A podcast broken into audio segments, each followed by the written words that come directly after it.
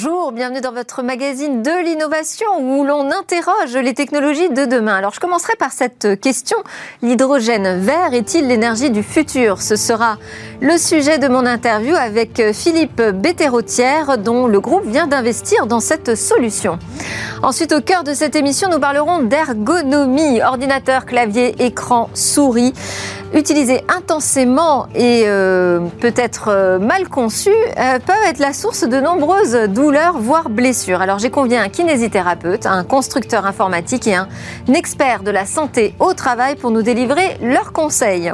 Et puis nous retrouvons notre rendez-vous avec le coach startup et lui nous parlera de sa méthode pour réussir les recrutements, avant de conclure par une innovation qui pourrait nous aider à mieux dormir demain.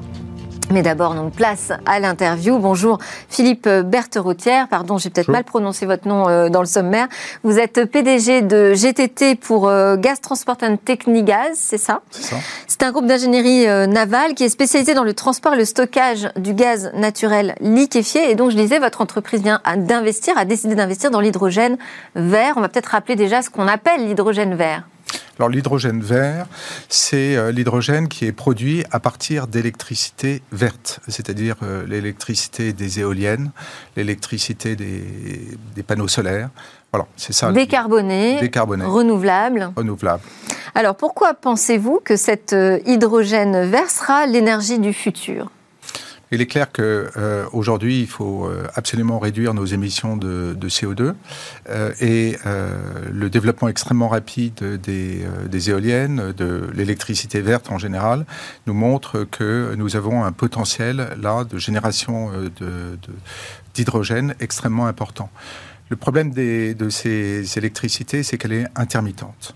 Donc, euh, euh, un bon moyen de pallier cette intermittence, c'est de transformer cette électricité quand le réseau n'en a pas vraiment besoin, que vous avez du vent et que vous avez du soleil, de la transformer en hydrogène. Et à partir de ce moment-là, vous pouvez la stocker et vous en servir au moment euh, où vous n'avez pas de vent ou de soleil pour produire de l'électricité. Et cet hydrogène vert sera l'énergie du futur, qu'importe le secteur? Alors aujourd'hui, euh, tous les secteurs semblent être extrêmement intéressés par l'hydrogène. Tant qu'acteur de, de l'hydrogène, nous, euh, ça nous fascine. Je pense que tout ça, ça va prendre beaucoup, beaucoup de, de temps quand même. Euh, et euh, il faudrait des productions énormes d'électricité verte pour pouvoir produire l'hydrogène vert pour satisfaire l'ensemble de ces besoins. Mais on voit c'est un problème de, de, stockage alors, plutôt que d'un problème de disponibilité, parce que du vent et du soleil, on en a sur on Terre. On en a, mais c'est quand même un problème d'investissement, parce qu'il faut beaucoup d'éoliennes, il faut beaucoup de, de centrales solaires, euh, et puis derrière, il faut beaucoup d'électrolyseurs de très grande capacité pour produire euh, toute cette hydrogène. Et dont le bilan carbone, d'ailleurs, est euh, souvent euh, discuté. Hein.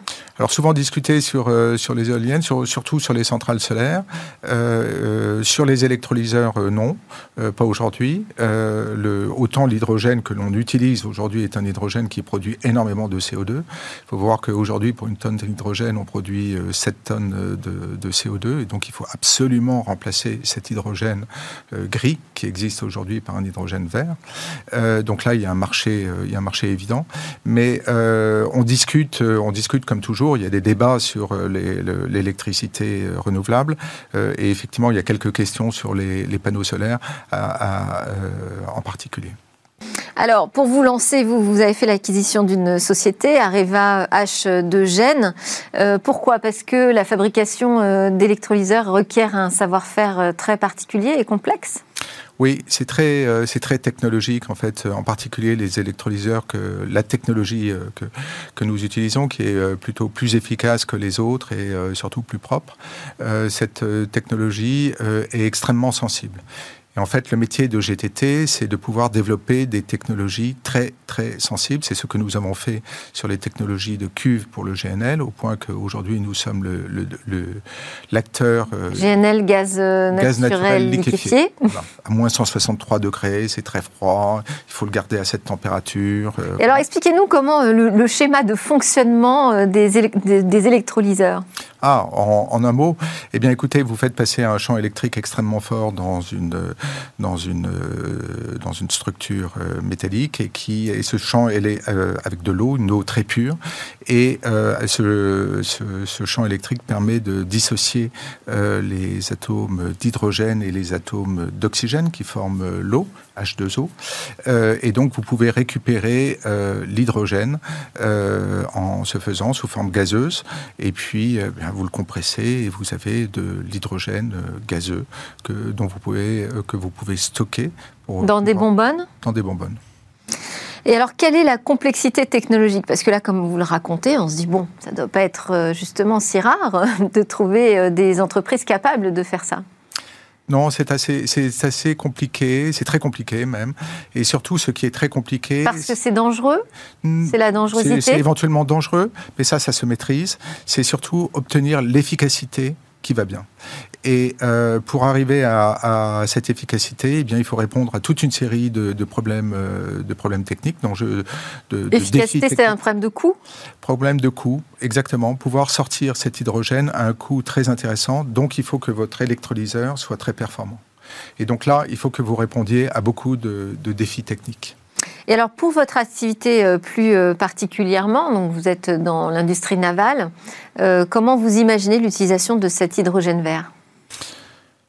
Alors, on peut imaginer euh, que des bateaux euh, vont utiliser euh, l'hydrogène, aujourd'hui sous, forme Faire une propulsion uniquement à l'hydrogène. Propulsion à l'hydrogène. Il commence à y avoir des projets de, de bateaux qui sont propulsés à l'hydrogène.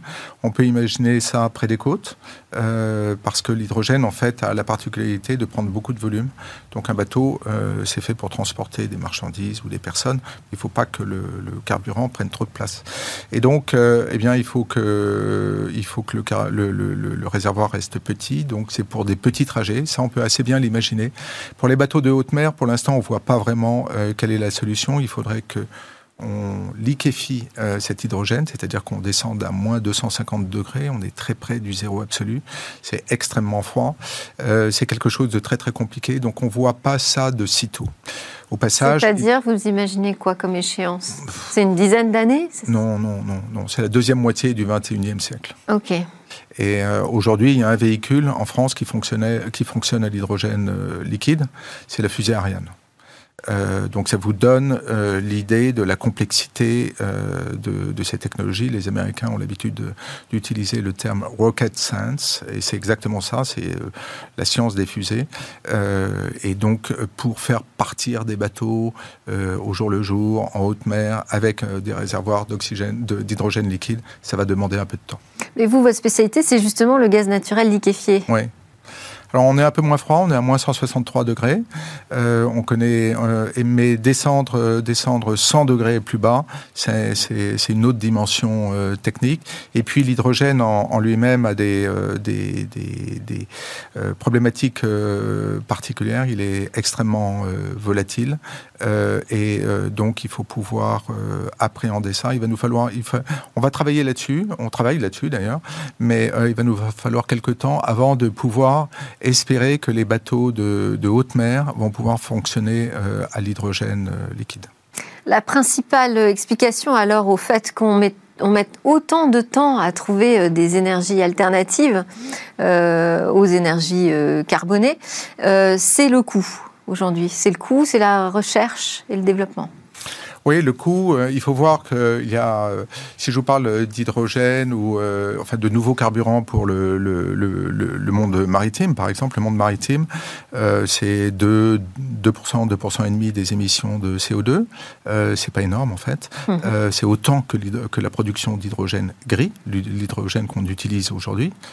Toute proportion gardée, c'est, ça montre que c'est relativement peu. On a d'autres solutions, mais qui peuvent coûter 8 fois ou 10 fois plus cher que ces solutions-là.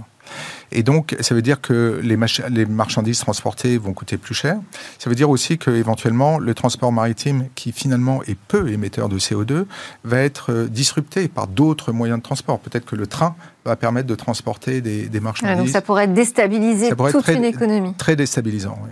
Merci beaucoup Philippe Bertherotière, PDG de GTT. Nous, c'est l'heure de notre débat sur euh, l'ergonomie de nos outils de travail.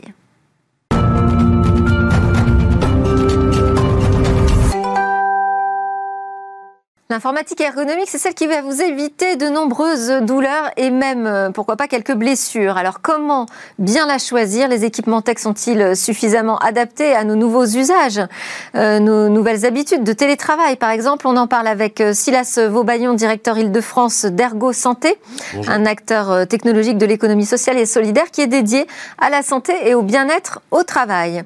Également en plateau, Karim Wayoun, directeur du marketing et de la communication chez Acer France. Et puis nous avons avec nous en visio Christophe Bourris, kinésithérapeute, ostéopathe et consultant ergonome. Alors les entreprises peuvent le trouver sur euh, Ergostéo et les particuliers sur son site Christophe Bourris. On va démarrer tout de suite ensemble car je sais que vous avez un rendez-vous à la suite de cette émission. Bonjour Christophe Bourris. Bonjour. Alors déjà, euh, peut-être euh, repréciser ce qu'on appelle l'ergonomie. Je parle d'informatique ergonomique. C'est quoi l'ergonomie? La définition la plus courante est l'adaptation du travail à l'homme. Euh, en général, c'est plutôt l'inverse qui se produit. Et pour en donner une définition un petit peu plus humoristique, je dirais que c'est euh, l'éloge du moindre effort. En l'occurrence, euh, sans transmettre et transférer sa tâche à quelqu'un d'autre, il s'agit de la réaliser en, en utilisant le moins de ressources possibles. Quand je parle de ressources, il s'agit tout autant de son corps que de son esprit. Voilà, donc euh, c'est un petit peu ce que j'essaie de transmettre à la plupart des auditeurs avec lesquels je m'entretiens, à la fois dans le secteur de la santé à proprement parler, et puis aussi évidemment dans les entreprises où je passe euh, beaucoup de temps. Donc, euh, ce que j'entends, c'est que c'est pas simplement une histoire d'avoir euh, les bons gestes ou le bon matériel euh, physique. Ça, passe aussi par l'ergonomie, l'interface des outils qu'on utilise. Est-ce que vous constatez, vous, de nombreuses pathologies qui sont liées aux mauvaises habitudes de travail? Effectivement, il y en a évidemment en ce moment énormément compte tenu euh, de cette euh, pandémie qui a généré non pas du télétravail, parce que le télétravail commence à être véritablement cadré euh, d'un point de vue légal. Il existe de nombreuses négociations en ce moment entre les syndicats et le patronat, mais plutôt de ce travail à domicile forcé, qui se fait bien sûr dans des conditions qui, pour beaucoup, d'entre nous se font euh, de manière euh, désagréable pour euh, des tas de raisons, qu'il s'agisse de matériel, bien entendu, et également de promiscuité, enfants, conjoints, partage de réseau, etc., etc. Donc de nombreuses plaintes arrivent effectivement sur l'aspect d'une part troubles musculo-squelettiques, bien entendu, mais aussi de point de vue cognitif, c'est-à-dire que beaucoup de personnes maintenant se plaignent de tas de problématiques euh, qui touchent plus le psychique et pour lequel évidemment je ne suis pas moi habilité à, intervenir. Et euh, quel type de, blessures ou de douleurs euh, voyez-vous le plus souvent? Alors c'est quoi? C'est le dos, le, les poignets, avant-bras? Alors effectivement, les membres supérieurs sont très touchés. Liés à l'usage informatique, hein, pardon. Absolument, tout à fait. les cervicales également, les yeux sont également très touchés. Et puis ensuite, eh bien, cela dépend bien sûr des positions que nous pouvons adopter chez soi. Euh, il est entendu que si vous passez votre temps sur un canapé avec une tablette ou un ordinateur, ça n'aura pas nécessairement les mêmes impacts que euh, si vous restez euh, toutefois sur une table de bonne hauteur et avec un siège qui soit, ma foi, pas trop mal adapté. Alors, je vais donner quand même la parole euh, un peu en plateau. J'espère que vous pourrez rester avec nous. J'ai une dernière question pour vous euh, tout à l'heure, hein, Christophe euh, Bourris. Silas Vaubaillon, vous, chez, chez, Ergo Santé, vous travaillez vraiment sur la santé, le bien-être au travail. Est-ce que vous constatez aussi une hausse des pathologies depuis la hausse du télétravail? Hum, Oui, tout à fait. C'est vrai que nous, nous sommes experts en aménagement des postes de travail. Là, depuis le, le premier puis le deuxième confinement, on se rend compte qu'il y a beaucoup de personnes qui se retrouvent, euh, comme disait le précédent intervenant, bah, contraints de travailler depuis chez eux et euh, finalement se retrouvent à travailler dans des conditions où c'est euh, pas de briques et de broc, mais c'est avec, on va dire, les, moyens du bord. Donc nous, ce qu'on a fait, c'est vraiment de proposer des, des, packs de télétravail, des kits que les professionnels peuvent tester directement chez eux, avec un conseiller qui va se déplacer et réaliser les réglages sur place auprès de la personne. Qu'est-ce que c'est un bon matériel er-, ergonomique? Je vais poser la, question à Karim Wayoun d'Acer. Est-ce qu'il y a des produits euh, véritablement pensés pour ça, pour des usages intensifs? Oui, aujourd'hui, la majorité de nos produits sont pensés pour une utilisation intensive, et spécialement tous les produits qui sont utilisés pour le télétravail. Euh, si on prend le cas des écrans, par exemple, Aujourd'hui, c'est un outil qui est primordial puisque travailler sur un ordi portable, c'est super, c'est mobile. Mais lorsqu'on travaille dessus sur une table, on a les cervicales un petit peu euh, tendues, j'imagine, puisqu'on regarde vers le bas. Alors que sur les écrans, on peut les déplacer, être en paysage, en portrait, et on peut monter jusqu'à 12 cm de hauteur pour avoir un regard qui est face à l'écran. Et on peut aussi jouer sur euh, les positions, puisqu'on peut les déplacer jusqu'à 25 degrés. Donc il y a pas mal de choses qui ont été réfléchies autour des écrans pour le télétravail. Et on parlait tout à l'heure de, euh, du. Donc investir déjà dans un écran pour qu'il soit à la bonne hauteur et qu'on n'ait pas besoin de, de, un pied rotatif, de baisser la tête. exactement. Et ensuite, il y a toutes les technologies d'écran pour permettre justement d'avoir ces filtres anti-lumière bleue ou alors avoir euh, moins de sentiments, moins de reflets. La qualité de la dalle, de l'écran elle-même, influe sur la qualité de travail derrière. Et ça, c'est indiqué, c'est-à-dire que si je, veux choisir un écran, est-ce que j'ai une information précise sur euh, euh, justement ce qui est mis en place contre les fatigues oculaires? Bien sûr. nous, si on prend nos produits, nous avons des technologies comme Comfort View, par exemple, qui est une technologie Acer, qui est directement intégrée sur les boîtes des écrans et sur lesquelles nous, on parle notamment sur les réseaux sociaux pour faire connaître toutes ces technologies-là. Mais euh, c'est vrai que l'utilisateur n'est pas forcément au courant de toutes les technologies qui sont directement intégrées dans l'écran.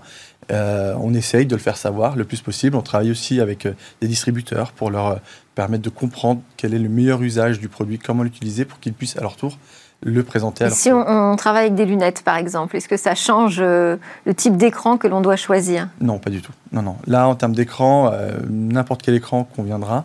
Euh, les technologies qui sont intégrées dans les dalles d'écran ne sont pas incompatibles avec telle ou telle monture de lunettes, enfin telle ou telle lunette.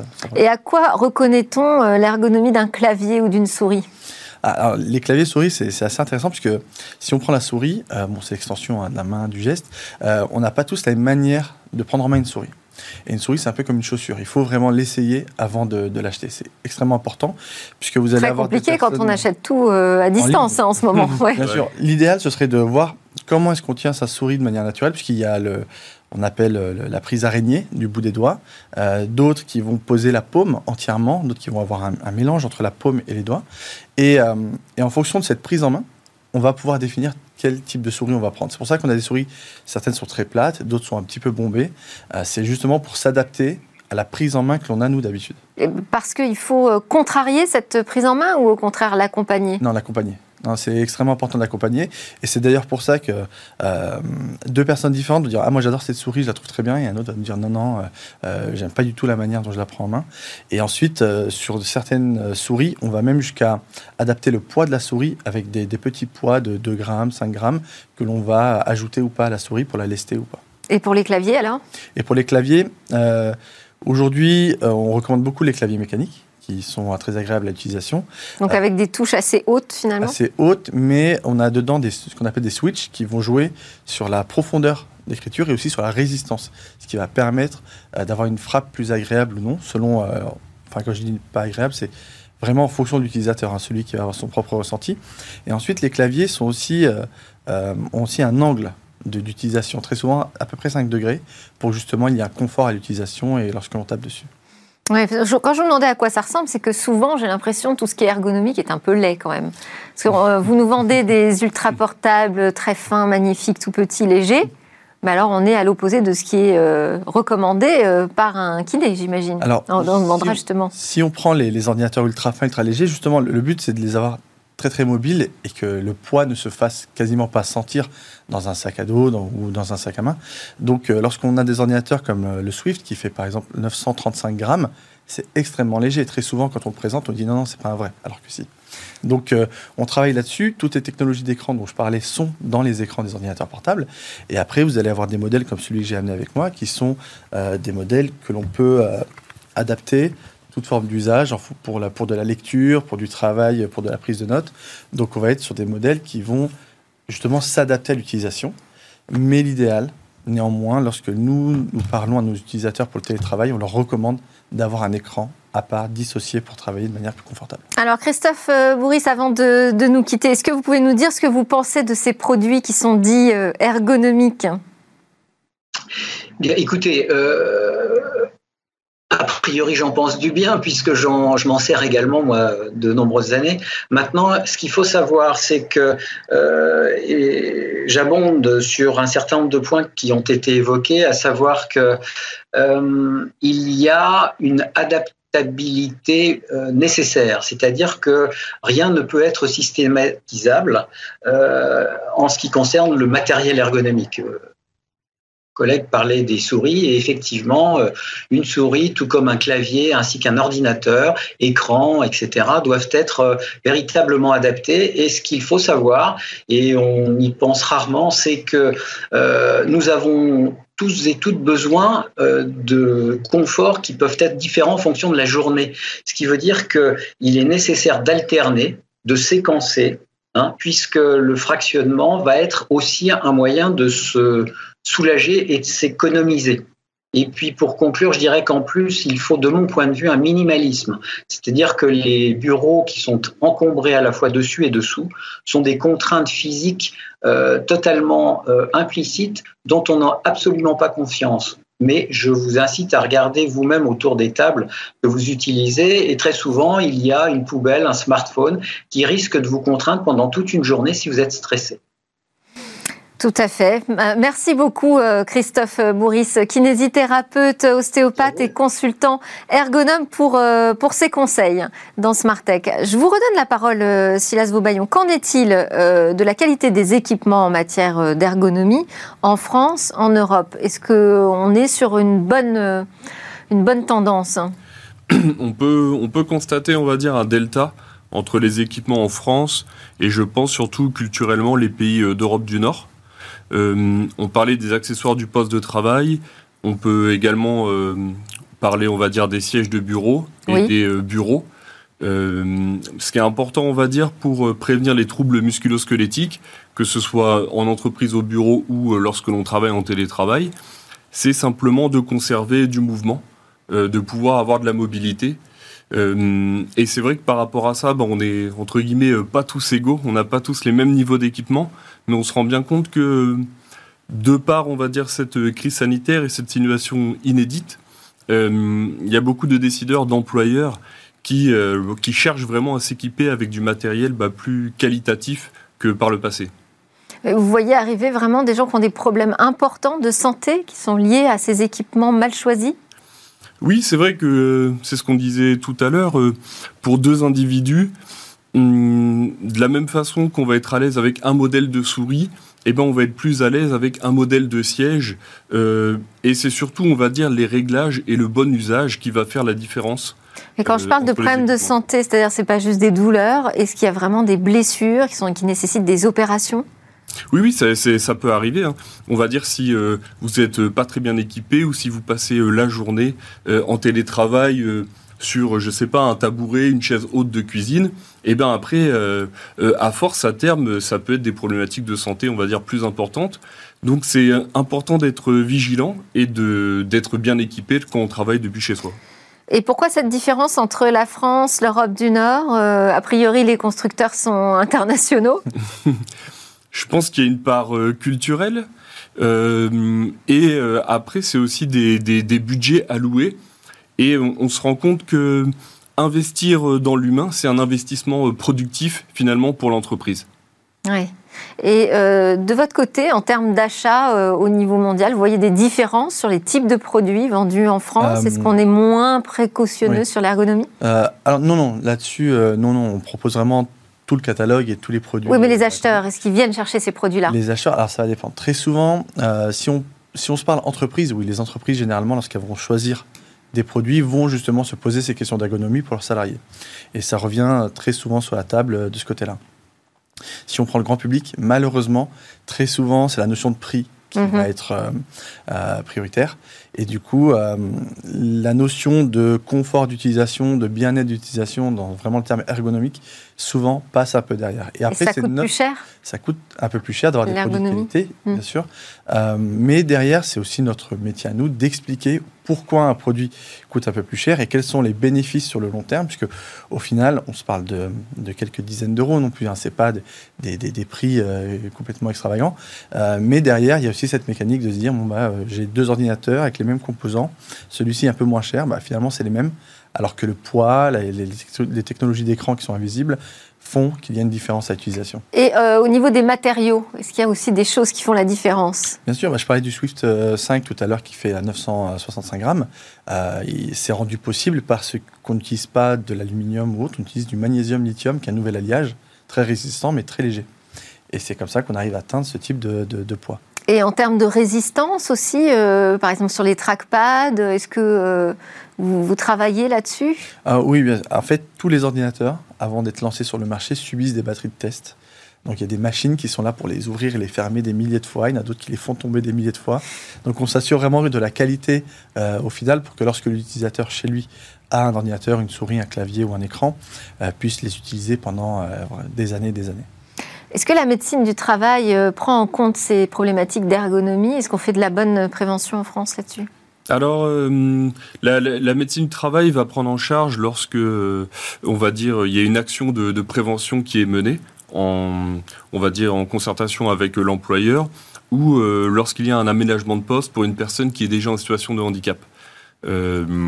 Après, c'est, on va dire, à la responsabilité de l'employeur de mener les, les actions en- au sein de son entreprise.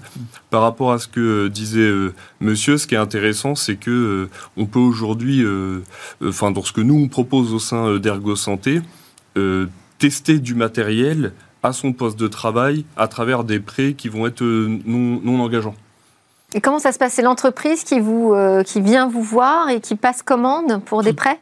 Tout à fait, tout à fait. C'est les, les, empl- les employeurs qui nous contactent et euh, on fixe. euh, Ça peut être un comité d'entreprise aussi, j'imagine. Ça peut être un comité d'entreprise, ça peut être souvent un service achat, une mission handicap, un service dédié.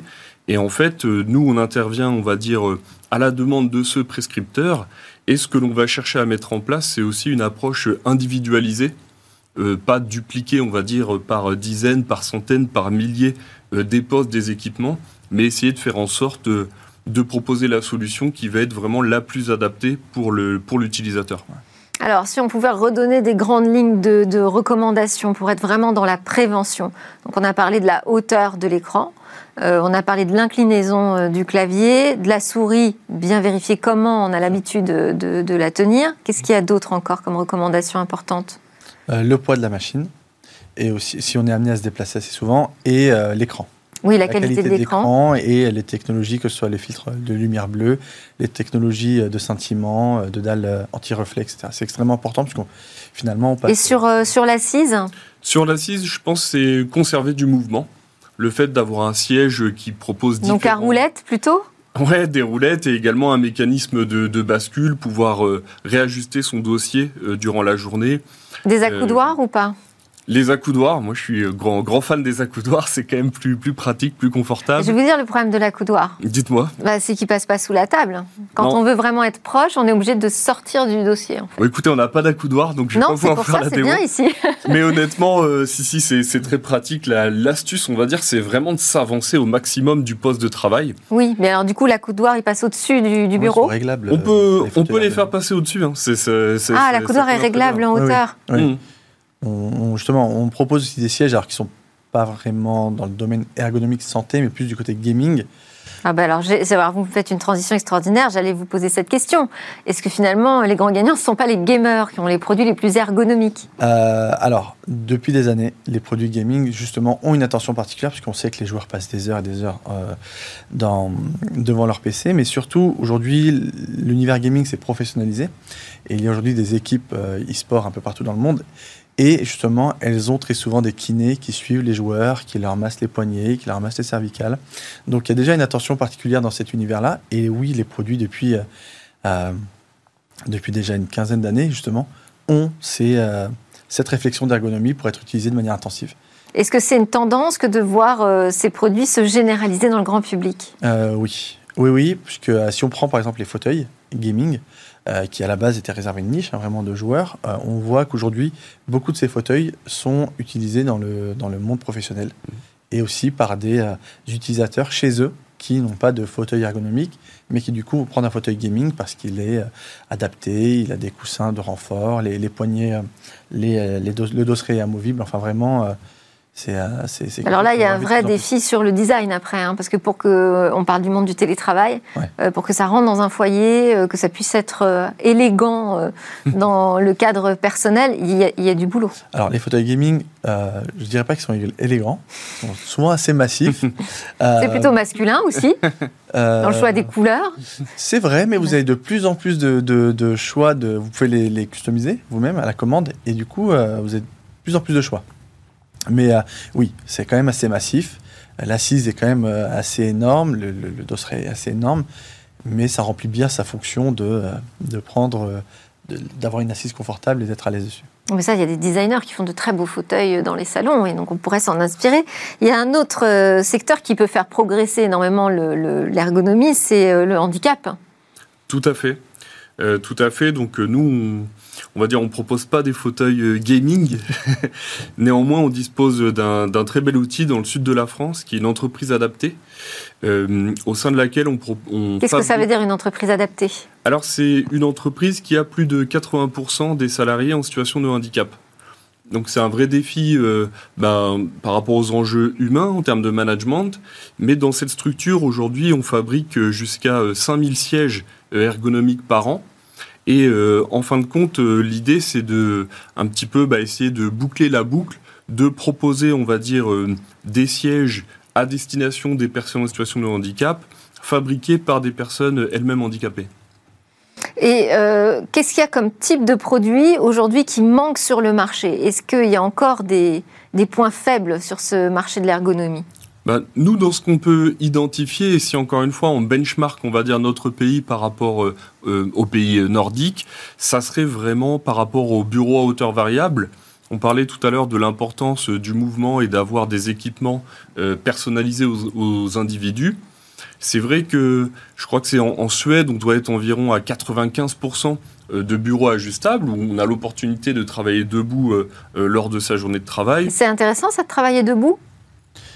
Ah, c'est quand même un plus parce que ça permet de relâcher, on va dire, au niveau du dos, au niveau de la colonne et de prévenir des troubles musculosquelettiques. D'accord.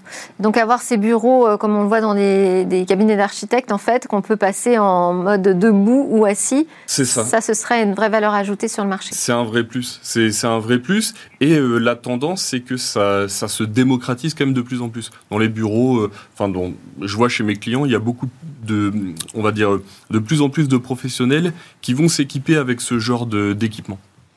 Sur le marché français, depuis un an, un an et demi, on trouve ce type de bureau euh, disponible pour le grand public.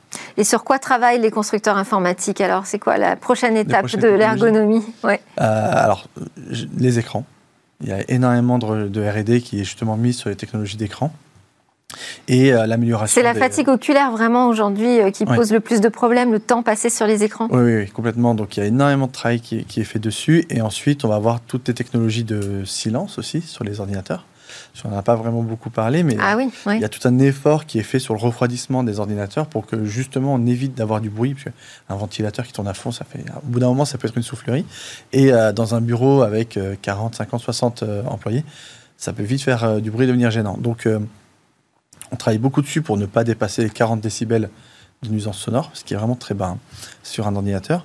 Et, et, bien sûr, les périphériques, les souris, les claviers sur lesquels on travaille. Et les casques aussi et euh, les casques aussi, oui, on n'en a pas parlé, c'est vrai, mais le, d'avoir des casques qui soient légers, agréables à utiliser, avec une qualité sonore importante, c'est... C'est recommandé de travailler avec un casque Oui, oui, il y a des, casques, des casques aussi qui vont prévenir, on va dire, des bruits euh, auxiliaires. Euh, donc c'est, ça, ça, peut être un plus, ouais. Merci beaucoup pour euh, vos conseils. Euh, Silas Vaubaillon, directeur de l'agence Ergo Santé Île-de-France et Karim Ouayoun, directeur du marketing et de la communication chez Acer France. Nous, juste après la pause, on a rendez-vous avec un autre coach. C'est un coach start-up.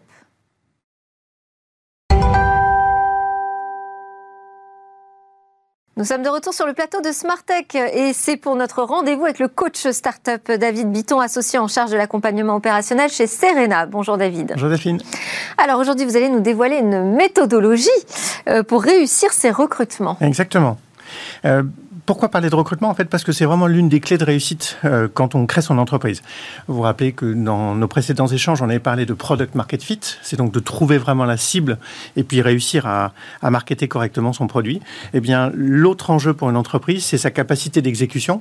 Et bien souvent, sa capacité d'exécution, en fait, ce sont les ressources humaines.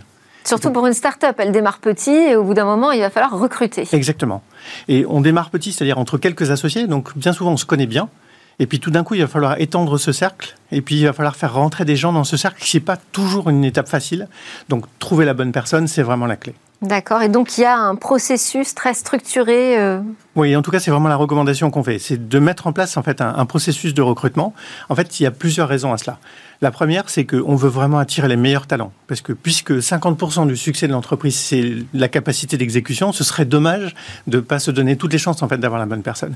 Et puis, on va passer des heures et des heures en fait, avec ces personnes-là. Surtout au début, en fait, ce sont des personnes qui sont vraiment clés et qui vont elles-mêmes en fait, euh, manager souvent des équipes de l'entreprise et qui vont elles aussi faire passer en fait, l'état d'esprit qu'on a envie en fait, de créer dans son entreprise. Donc, euh, c'est un moment très stressant parce qu'on se dit justement, il ne faut surtout pas se tromper à ce moment-là. C'est ça. Et, et ce qui est marrant, en fait, c'est que on a bien, bien souvent, on pense que recruter un directeur marketing, bah, un directeur marketing, c'est facile. Marketing, tout le monde sait ce que c'est du marketing. Eh ben, pas tant que ça. recruter un commercial, c'est facile. C'est quelqu'un qui a du bagou. Eh ben, non, vraiment pas. Donc, passer du temps à définir correctement les objectifs et euh, plutôt que de gérer des problèmes après, parce qu'une fois que la personne est là, eh ben, si on s'est trompé, il faut assumer les conséquences. Alors, quelles sont ces étapes voilà, indispensables en fait, euh, Il y en a, en fait, il y en a, bien sûr, on connaît tous l'entretien qu'il faut faire passer, ça, on le sait parfaitement, on sait qu'il faut diffuser une offre, mais du coup, on oublie quelques étapes. Aujourd'hui, moi, j'ai choisi de, de, parler de quatre étapes qui me paraissent importantes dans le processus de recrutement. La première, c'est vraiment celle qu'on appelle la scorecard. La scorecard, c'est la définition de la mission, des objectifs et des expertises qu'on attend. C'est ce qu'on va diffuser. C'est quoi C'est la fiche de poste? Oui, ça revient à la fiche de poste. Mais surtout, ça revient à se mettre autour d'une table avec ses associés ou avec les personnes avec lesquelles cette personne va travailler et essayer vraiment de définir très concrètement les missions qu'on attend d'elle, les objectifs qu'on pourrait lui, définir pour la période en cours et ce qui va permettre donc de définir les expertises dont on a vraiment besoin. C'est-à-dire que la personne qu'on cherche, c'est celle qui correspond à, l'équilibre qui existe déjà. C'est pas un profil standard, ça n'existe pas vraiment. Mmh. C'est-à-dire qu'avant de dire on a besoin d'un directeur marketing, il faut être sûr qu'on ait besoin d'un directeur. Exactement, exactement. Vous avez tout à fait raison parce que bien souvent, on n'a pas de quoi occuper en fait au début d'une entreprise. On n'a pas de quoi occuper une personne qui est un senior. Et donc, on va plutôt prendre un, quelqu'un qui a un petit peu d'expérience. Par exemple, dans le marketing, on va recruter plutôt un product marketing plutôt qu'un CMO. Mais ce product marketing, dans le temps, pourrait devenir le CMO de l'entreprise, donc le, le, directeur marketing. Et donc, ne pas se tromper sur les missions à court terme que cette personne va avoir à faire, qu'elle soit un peu jeune, justement, en fait, pour pouvoir s'adapter à l'entreprise telle qu'elle est et grandir avec l'entreprise, ça peut être un, un, choix important. Dans les autres étapes indispensables L'autre étape, c'est vraiment l'appel de qualification. L'appel de qualification, ça a l'air bête, mais dans un appel de qualification, il ne faut pas juste prendre les coordonnées et puis ensuite s'assurer euh, qu'on prend rendez-vous. Euh, on peut poser des questions qui sont clés. Et il y en a une que j'aime bien, en fait, parce qu'on parle effectivement un petit peu de, de, de l'expérience de la personne. On peut lui demander, en fait, de se noter de 1 à 10. Et la raison pour laquelle on fait ça, c'est simplement pour créer un peu le lieu d'échange et pour voir en fait comment elle, elle, se comporte ou comment elle réagit.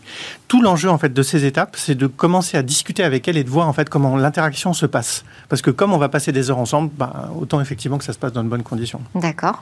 L'étape d'après, c'est pour la même raison. Bien entendu, on va faire passer des entretiens et on va sélectionner des gens. Une fois qu'on a une shortlist, eh ben, c'est vraiment très important de faire un atelier de travail. C'est-à-dire qu'on prend un cas concret dont on aimerait, euh, sur lequel on aimerait travailler, et puis on va prendre ces personnes, on va passer une heure et demie avec elles. C'est finalement assez peu de temps au regard de ce qui va se passer en fait dans les années qui suivent. Et une heure et demie avec elle, ça va permettre justement de se mettre en situation. Ça va permettre de voir en fait comment, en cas de contradiction, en fait, euh, bah, les deux se comportent. Ça va permettre de voir si l'expertise en fait est vraiment là et si on sent qu'elle apporte quelque chose en fait dont on a vraiment besoin. Bref, plus on rentre dans le concret, mieux on se porte. Ça, ça vaut le coup d'investir un peu de temps au début. Ah oui, complètement.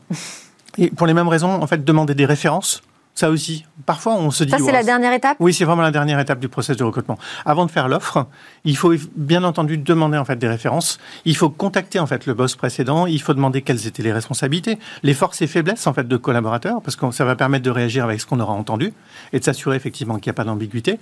Puis là aussi, on va lui demander en fait de noter de 1 à 10 la personne, parce qu'en faisant ça, bah, ça va permettre de rapprocher en fait de ce que le collaborateur avait lui-même lui mis, et puis de savoir en fait ce qui s'est vraiment passé dans la collaboration précédente. Ça permet de lever en fait d'éventuels problèmes, d'éventuels loups. on cherche le meilleur talent pour réussir son entreprise. On ne peut pas se permettre de faire des économies. Et alors, pour conduire cet entretien, il faut adopter quelle posture? Voilà, bah, bah c'est toujours en fait la même, c'est-à-dire réussir à établir en fait ce lieu d'échange et donc pouvoir avoir euh, une discussion en fait qui est euh, la, plus concrète possible. Donc, quelques conseils on va demander aux collaborateurs, enfin aux candidats, de, présenter son parcours, mais surtout en fait de choisir des succès et des échecs. Les quelques questions qu'on pourrait lui poser, c'est quelles sont les réalisations dont vous êtes le plus fier? Parce que pareil, ça va nous permettre en fait justement de rentrer dans le concret et d'expliquer pourquoi il a été fier de ça, quelle était en fait la difficulté qu'il a surmontée, et donc de voir en fait comment ça se passe l'échange. Euh, y a-t-il eu des moments de doute pour les mêmes raisons? Le faire réagir, comprendre comment il réagit en fait par rapport à des difficultés qu'il a dû surmonter. Quelle serait sa principale qualité selon son boss actuel? Et là, c'est toujours intéressant parce que cette mise en perspective-là, en fait, elle permet justement de voir comment la personne réagit. Donc, ce sont que quelques conseils pour animer un entretien. Une que je trouve aussi intéressante, c'est la dernière. Voilà, c'est quand on a managé en fait une équipe. Eh ben, quelle était la Est-ce qu'on peut noter de A à C en fait l'équipe dont on a hérité? Et puis en fait, quand on a quitté l'entreprise, une fois que la personne a répondu, en fait, quand elle a restitué l'équipe, en fait, est-ce qu'elle pourrait la noter à nouveau de A à C? Et savoir si ça a progressé Bon, vous avez un livre à nous recommander aussi. Oui, exactement. C'est un peu la Bible pour ceux qui veulent faire le recrutement et ça vaut vraiment le coup de le lire. C'est le Who. Euh, tout le monde en parle parce qu'effectivement, c'est surtout très pratique comment conduire un entretien, comment écrire une scorecard, comment réaliser un entretien téléphonique. Très bien. Et puis, je conseille aussi à tous ceux qui passent des entretiens de reprendre les questions que vous avez posées pour s'y préparer correctement. Merci beaucoup, David Vuitton, associé en charge de l'accompagnement opérationnel pardon, chez Serena. Nous, avant de nous quitter, on va s'intéresser à une innovation qui va nous faire du bien, une innovation pour notre sommeil.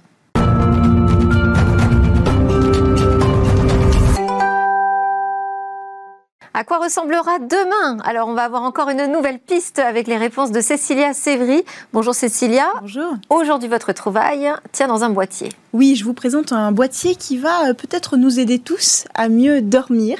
Euh, il s'agit de E-Light Sleep. En fait, c'est une société française hein, qui a mis, euh, encore une fois, qui a mis au point cette technologie qui utilise la lumière rouge.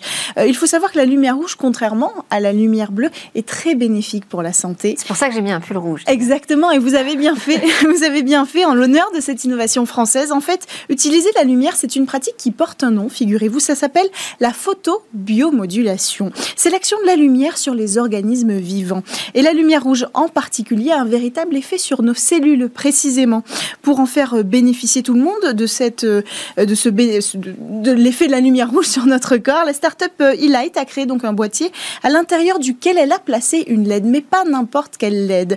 Euh, elle a développé spécialement cette LED pour cette technologie.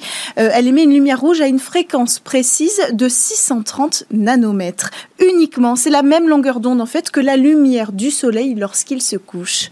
Et comment réagit le corps à cette lumière? Alors en fait, toutes nos cellules sont dotées hein, euh, de récepteurs de lumière et cette lumière, cette longueur d'onde en particulier, envoie un signal très bénéfique à nos cellules. Concrètement, elle va permettre de réduire le stress et de euh, favoriser les conditions d'endormissement.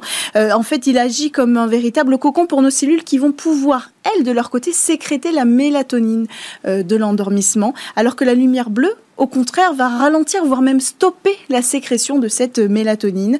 Et s'ils ont choisi, euh, les concepteurs de ce boîtier, la même longueur d'onde que la lumière du coucher du soleil, ce n'est pas pour rien. C'est parce que euh, cette longueur d'onde, c'est le signal universel de l'endormissement. Alors nous sommes faits hein, biologiquement pour suivre un, cycle de 24 heures. Alors évidemment, nos rythmes de vie euh, aujourd'hui sont bouleversés, mais à l'origine, notre corps a appris à dormir au coucher du soleil et à se réveiller au lever du soleil. Aujourd'hui, c'est un petit peu différent, quoique ça dépend des jours euh, quand même. c'est pour ça que nos cellules, en fait, commencent déjà à produire de la mélatonine euh, en début de soirée. Au moment où le soleil va commencer à se coucher. C'est aussi pour ça qu'elles sont si réceptives donc à cette lumière rouge en particulier. Dites-nous, Cécilia, comment utilise-t-on ce boîtier? Alors, on pose euh, ce petit boîtier à côté de notre table de nuit. Il est petit pour aller sur toutes les tables de nuit du monde. Il est destiné à tous les âges, donc il est simple d'utilisation. Il suffit d'appuyer sur un seul bouton, le bouton Start. La lumière rouge va s'allumer. Là, ça marche en, en un cycle divisé en deux parties. Les 14 premières minutes, la lumière est diffusée. Et les 14 minutes suivantes, elle s'estompe petit à petit pour finir par s'éteindre toute seule. Pas besoin de se réveiller pour l'éteindre. Et donc, si tout va bien, en 28 minutes, on aura réussi à trouver le sommeil, un sommeil de qualité si on en croit euh, les premiers retours clients pour l'instant. Tous âges, c'est-à-dire même pour le nourrisson? Même pour les nourrissons, oui, effectivement. Alors, évidemment, hein, ça ne va pas euh, tout à coup euh, faire faire ses nuits au bébé, soyons réalistes. Le but ici, en fait, c'est bien d'accompagner la phase d'endormissement euh, pour améliorer la qualité du sommeil à tout âge. De toute façon, cette solution n'a aucune incidence. Hein. Elle est sans danger pour le corps. Et puis, c'est une bonne solution aussi pour les enfants plus grands, les ados, qui auront passé la journée devant leurs écrans pour éliminer l'effet néfaste des lumières bleues sur leur corps. Et puis, ça peut créer une bonne ambiance dans la chambre des ados.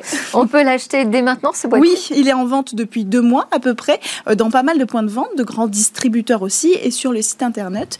Et puis pour tomber dans les bras de Morphée, il faudra quand même dépenser 89 euros. Petit papa Noël, si tu nous entends. Merci beaucoup Cécilia. Je vous laisse changer de plateau pour nous présenter le lab Startup dans quelques instants.